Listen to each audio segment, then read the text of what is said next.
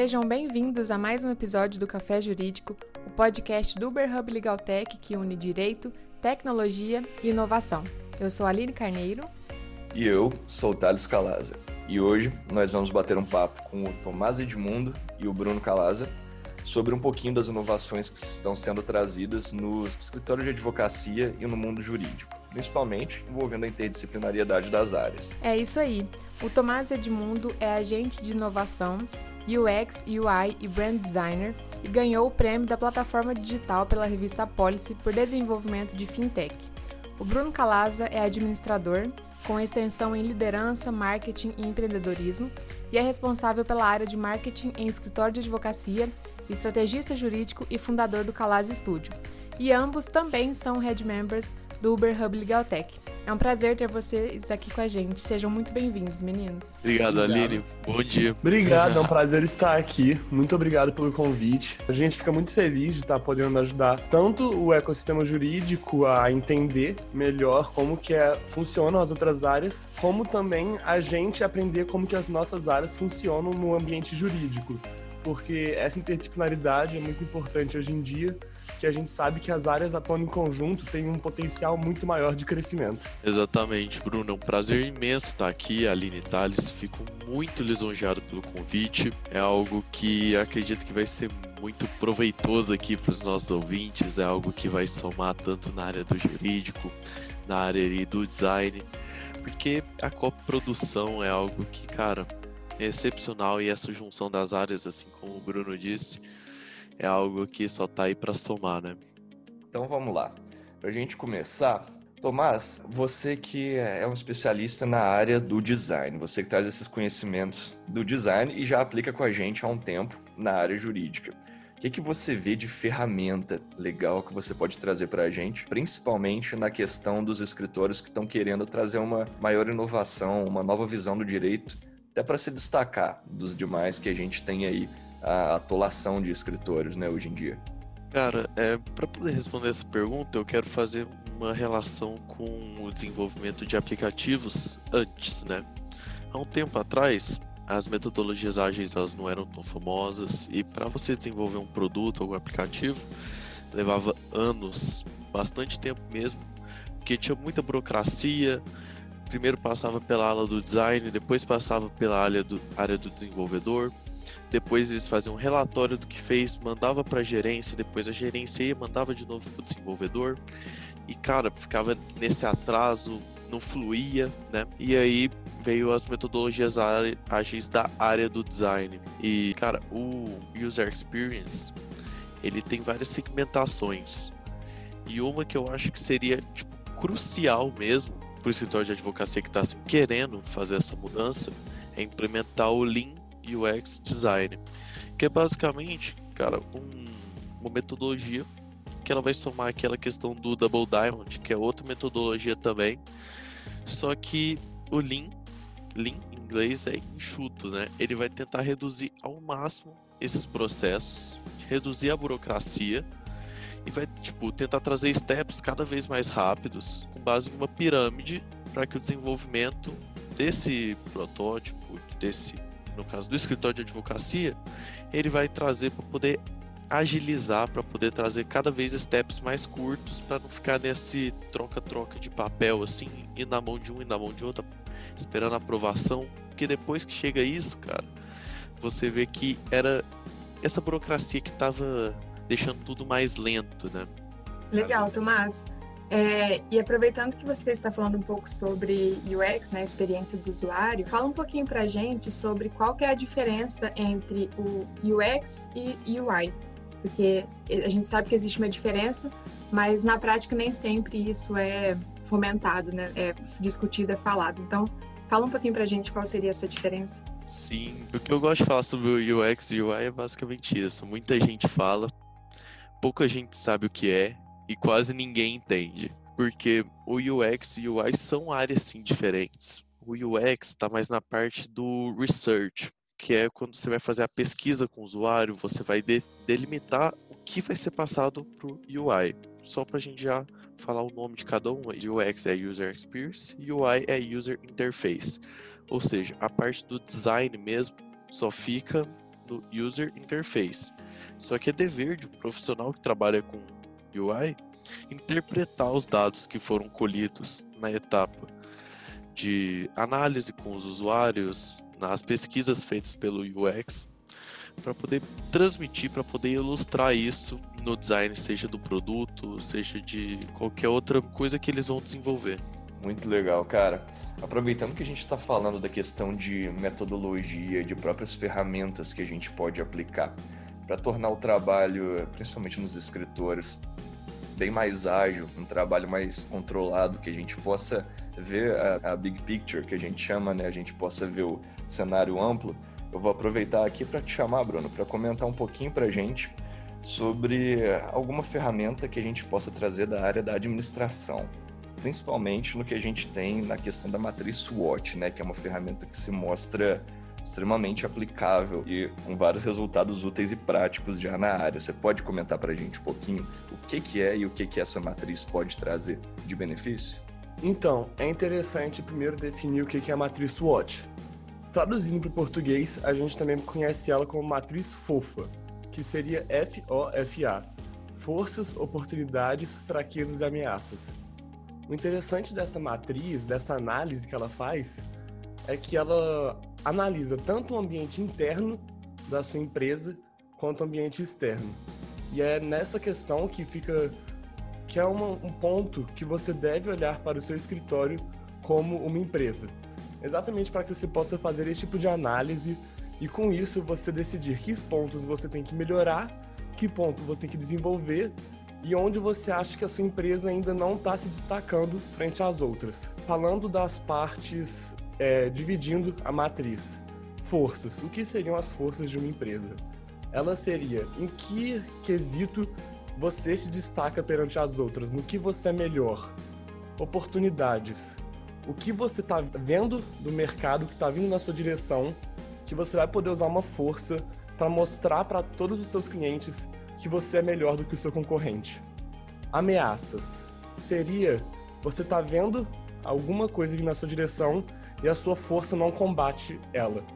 O seu concorrente, ele tem algum ponto, algum quesito que ele ganha de você e isso você tem que se prevenir, você tem que pensar em alguma ação, criar planos de ação para, podemos dizer, se defender dessas ameaças. Fraquezas. É aqueles pontos que sua empresa ainda não se destaca, ela não é muito boa. Você pode investir melhor nisso. Não é só um quesito de investir dinheiro, investir tempo, experiência. Você pode trazer palestrantes para mostrar para os seus funcionários, para os seus associados, como eles podem ter um ponto que eles vão se mostrar ser melhor que os outros. Nisso é interessante falar um pouco do UX, porque isso pode se tornar uma força e se você não desenvolver esse ponto na sua empresa, ele pode ser uma fraqueza porque o escritório vizinho pode estar usando dessa ferramenta. Muito show. E Bruno também, cara, só já aproveitar que você comentou aí do da pessoa que tem o escritório, tratar ele como se fosse uma empresa. Cara, você acha que fica legal quando, tipo, eles vão tratar o produto deles, no caso de um escritório jurídico, todos os trâmites que eles vão ter que desenvolver, como se fosse, por exemplo, qualquer outra qualquer outro produto mesmo, de forma geral, para poder impor algumas outras metodologias, algo assim, para, tipo, agilizar? Ou você acha que, cara, isso não tem muito a ver? Não, Tomás, eu acho que isso tem tudo a ver. Eu não só acho que tem a ver, como é uma coisa que está sendo cada vez mais exigido da gente. A gente repara que o número de escritórios está crescendo muito, inclusive aqui na nossa cidade. Então, com, com um ambiente desses, onde cada vez mais você tem concorrentes, como você pode se destacar? Pelo fato da gente vender serviços e não ter um produto palpável, é interessante pensar em estratégias, em metodologias, em técnicas que vão fazer com que esse serviço se diferencie dos outros. Porque em um meio onde você tem tantas opções, você tem que pensar, por que, que eu vou escolher você ao invés do seu concorrente? Então eu acho que é muito interessante você perceber o que, que o seu cliente está buscando para que você possa não só fazer isso, mas você tem que saber como mostrar isso e como que você consegue fazer essa comunicação através de uma boa estratégia de marketing. Por isso que é extremamente importante os escritórios começarem a desenvolver mais essas áreas. Muitas vezes os escritórios focam somente nos associados, procurando advogados das diversas áreas com certificações, diplomas, mas hoje em dia um fato é que a gente está buscando profissionais de outras áreas, assim como do marketing, para que você possa fazer uma comunicação com seus clientes de uma forma eficiente e eficaz. Cara, é muito, Cara, le muito legal esses pontos que vocês estão trazendo, porque o que a gente tem na realidade do, jurídica hoje é o seguinte: uma gama de escritórios espalhadas e concentradas por localização territorial. E quando a gente vai falar em se destacar, como que eu posso destacar meu escritório? A gente caía muito naquela bifurcação. Ou eu tinha um escritório de alto renome com grandes profissionais com notoriedade na área, muito conhecidos, ou então eu investia em marketing jurídico. Na verdade, nem o marketing jurídico a gente tinha, eu investia em marketing tradicional. E o que, que acontecia? Na questão da notoriedade, eu tinha que ter os melhores advogados, o que implicava em um alto custo, na verdade, em grande rotatividade também, porque quando você tem um grande renome, vários escritórios brigam por você e acaba tendo essa rotatividade, não consegue segurar muito bem o advogado. E por outro lado, na questão do marketing tradicional, a gente caía muitas vezes nas próprias limitações dos códigos de ética da área, que a gente não tinha essa, a gente não tem ainda uma ampla liberdade, tá? Sendo muito discutido isso. Agora, com todas essas metodologias, essas ferramentas, a gente abre uma completa nova frente de diferenciação dos escritores. Então, eu não preciso ou ter uma gama de advogados totalmente diferenciados, ou investir pesado em um marketing que às vezes podia me trazer, inclusive, uma representação na OAB. Agora eu posso seguir por um terceiro caminho, que é investir em procedimento, investir em metodologia e assim diferenciar meu escritório, que inclusive pode sair muito na frente do que você ter alguns advogados muito bons ou você ter um marketing muito pesado, porque na verdade o que importa é você entregar o seu serviço da melhor maneira possível. E um procedimento bem aplicável, uma ferramenta dessa bem aplicada, consegue entregar um resultado muito melhor do que às vezes várias certificações vazias. Isso é verdade. É verdade, Thales. E uma questão também que é muito importante, e assim, a gente vê que sempre foi muito negligenciado pelos escritórios, é se conhecer internamente, né? É, investir na questão de gestão de processos também, para que você possa realmente conhecer o escritório, conhecer quais são os processos que tem ali dentro, para determinar estratégias que possam fazer com que você alcance seus objetivos, né?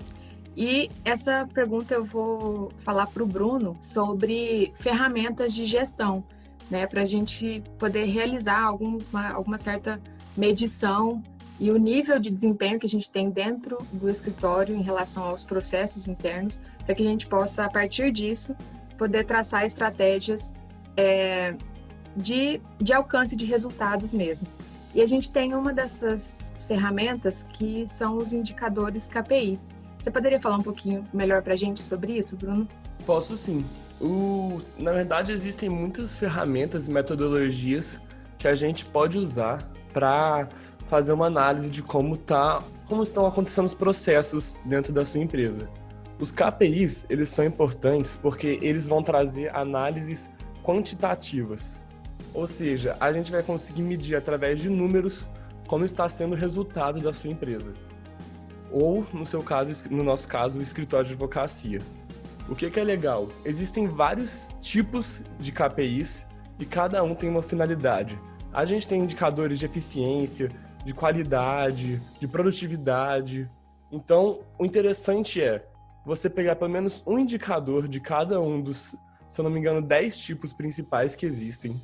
Você escolhe o que mais faz sentido para seu escritório e a partir disso você vai fazendo uma média eu acredito que é legal fazer essa média mensalmente para você ver se está crescendo ou diminuindo. Cada indicador quer dizer uma coisa, então existem indicadores que eles são favoráveis quando estão crescendo, existem indicadores que são favoráveis quando estão abaixando. O que, vamos trazer um exemplo aqui de um KPI que a gente pode falar para vocês, seria o custo de aquisição de cliente que, que isso quer dizer? Do dinheiro investido no marketing, do dinheiro que você está investindo em propaganda, em divulgação de marca, quantos clientes retornaram para a sua empresa? Então você consegue entender mais ou menos o custo de um cliente, quanto esse cliente custou para a minha empresa para ele chegar até nós. E aí, você tendo esse custo e você sabendo quanto que ele está te trazendo de faturamento, você consegue ver se esse cliente é bom ou ruim. Você consegue ver se sua divulgação, se a sua estratégia de marketing foi eficiente ou não. Se o dinheiro que você gastou para trazer esse cliente foi maior do que o retorno que gente está trazendo. Isso é interessante porque eu estou falando só de cliente, mas a gente tem vários procedimentos que podem ser feitos e a gente começa a entender o que que traz um lucro real e o que que não traz um lucro para o escritório. E dessa forma a gente consegue fazer uma definição de qual estratégia a gente vai continuar usando e isso traz uma nova visão de negócio mesmo para todas as histórias de advocacia. Muito legal, cara.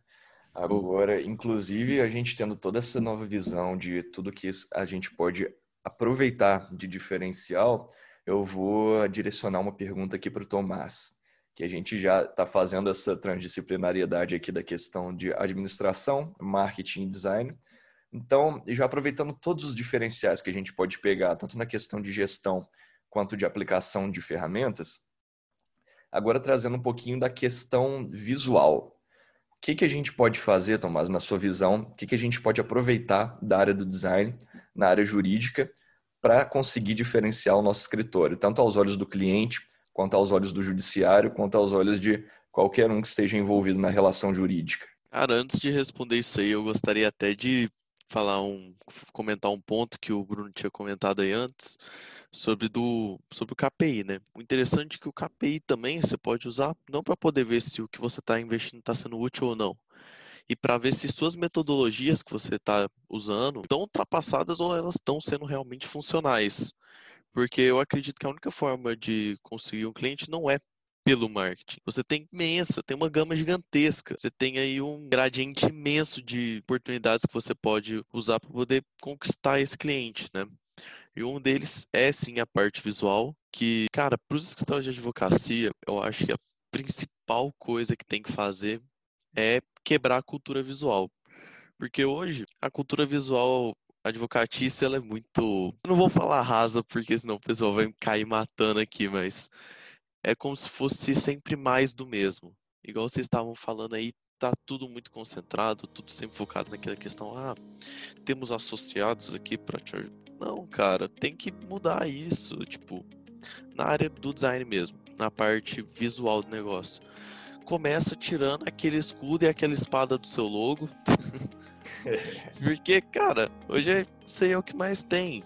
Mas não é isso que vai fazer você ter cliente. Você precisa melhorar a experiência que você entrega para ele. Você, não, você precisa, igual a Aline falou, criar mais laços entre as pessoas que estão dentro ali daquele escritório. E com isso, as metodologias ágeis elas sempre procuram manter essa união de time para poder otimizar os processos, né? E, cara, isso é totalmente usual, mas muito pouca gente põe mesmo em prática, né? E para os escritórios de advocacia, esse aí, tipo, eu vejo que ainda tá muito no começo, né? Igual vocês falaram, porque o AB ainda não, não permite muito, tem aquela questão de ética, né? Porque, tipo, uma coisa que agora começou a ser, não vou dizer liberada, né? Porque eu não sei se era proibida antes, se o pessoal era meio contra, é a questão lá do Visual Law, né? O Visual Law fala tudo, é totalmente relacionado com User Interface. Porque no User Interface você vai analisar todo o relatório UX que você tem e esse relatório, cara, com base nele você vai ter que desenvolver algo legal pro seu usuário. O, seja aquele usuário do, do Visual pode ser tanto o cliente, mas raramente é. Pode ser mais o quem vai mesmo ler aquele contrato, ou seja, você precisa fazer uma pesquisa com o usuário daquilo para poder desenvolver algo que modernize. Quando você vai modernizar, é, até uma coisa que o Calasa Legal Studio vem desenvolvendo super bem, o o Bruno tem até que te parabenizar, porque vocês estão trazendo mais aquela questão do visual law, modernizando documentos. E cara, isso é um, uma ótima medida que vocês estão tipo, propondo aí para os escritórios de advocacia. Porque com isso já vai quebrando um pouco daquela questão da cultura visual do documento preto e branco, esse tipo de coisa, que querendo ou não tá antiquada, né? E quando a gente tem essa quebra de cultura visual, a gente gera, tipo, a pessoa ela fica instigada. Uma coisa que seria legal falar também sobre esses documentos é que facilita o entendimento, né? Uma coisa do, do UX e do UI que a gente sempre tenta focar na otimização do processo e quão confortável o usuário fica quando ele está usando aquele documento, aquele produto, aquele serviço. E no caso, o visual é uma peça muito importante nisso, cara, porque ela vai melhorar a experiência dele enquanto ele estiver manuseando aquele documento e querendo ou não, isso vai trazer nem renome só digo pro seu escritório, mas cara, vai trazer visibilidade, vai trazer mais confiança, vai trazer mais conforto, porque a pessoa não vai pensar, nossa, eu tô aqui com medo, tô acuado, tá todo mundo de terno aqui do meu lado, não sei o que eu faço. Não, é. cara, a pessoa ela vai ficar mais tranquila. Demais. Porque vão ver, porque vão ver que tipo, vocês são pessoas como qualquer gente, outras. Né? É pessoa não, também. Sim, não é, um não é robô diferente. que não é robô que fica escrevendo coisa. Exato. É basicamente uma pessoa, a pessoa tem sentimento. Exatamente. Isso. E esse sentimento ele tem que ser passado no documento, cara. Tem que trazer essa humanização, né, que a gente fala. Sim. Tanto que é um dos principais princípios do legal design, que é o ser humano na frente. É um, é um dos pontos que o legal design está tentando trazer. Mas, Tomás, eu queria te agradecer pelo seu feedback do nosso projeto. E eu queria falar até uma coisa que o Thales citou do marketing jurídico. E eu acho que é um assunto muito importante que pode até merece sim um episódio só para um foco total nisso, que é um assunto que está crescendo muito e é uma outra estratégia que está sendo muito utilizada hoje em dia e está crescendo. Então, se tiver algum outro podcast com assunto de marketing, eu acho que ia ser interessante focar um episódio para o marketing jurídico total. É, isso daí vocês podem ter certeza que vai ter um, que a gente vai trazer essa matéria com carinho. Pessoal, encaminhando aqui para o final, eu queria questionar vocês se vocês têm alguma dica para passar para o pessoal em relação a conteúdo, documento. Começando com você, Bruno, você tem alguma dica para quem quer aprofundar? Não, como o Tomás já fez a propaganda, não posso perder a oportunidade de indicar a vocês seguirem o Calaz Studio o Instagram seria Calaza ADV, onde a gente está divulgando muito conteúdo para essa inovação jurídica, tentando trazer essa disrupção mesmo para a área. Mas além disso, eu queria fazer a indicação de que vocês estudem outras áreas, não estudem somente o direito. Peguem um livro de administra administração, dê uma lida, dê uma paginada, tenta pegar pelo menos um insight, uma ideia desse livro e apliquem na prática no escritório para ver a diferença que isso pode trazer. Muito legal. E você, Tomás, o que, que você indica aí pro pessoal? Pô, vou fazer igual o Bruno também. Vocês me sigam lá no Instagram, tomás.design. Tá surgindo um punhado de novidades aí. Eu tô desenvolvendo um, um estúdio para mim também focado mais nessa parte de comunicação, comunicação visual, questão de impacto. A gente está agora na fase de criação de conteúdo, e caso vocês sigam lá, vai ter bastante coisa para vocês, além de vocês estarem trabalhando uma parte do cérebro para focar mais nessa área do design, nessa parte da arte, porque querendo ou não é muito importante. Com certeza. Com certeza. Muito obrigada, Tomás, Bruno, pela participação. Eu que agradeço, Aline. Que isso, obrigado. Foram, Valeu demais. Foram dicas excelentes, assim, para a gente realmente é, revisar né, os nossos processos internos, revisar como a forma que a gente está é, nos comunicando com o nosso cliente, né? Começar a falar mais a linguagem do cliente para gerar uma experiência melhor para ele. Então foi sensacional a participação de vocês. Nós agradecemos muito, Tomás e Bruno, e esperamos que tenhamos outras oportunidades de vocês voltarem aqui. Com certeza, muito obrigado pela participação, pessoal. E é isso aí. Se você gostou, tiver qualquer crítica, comentário ou sugestão, é só mandar pra gente lá no nosso Instagram ou no nosso Telegram cujos links estão aqui na descrição desse episódio. Se você tiver também interesse em acompanhar nossos materiais, não deixe de entrar lá no nosso grupo. Um forte abraço e até a próxima.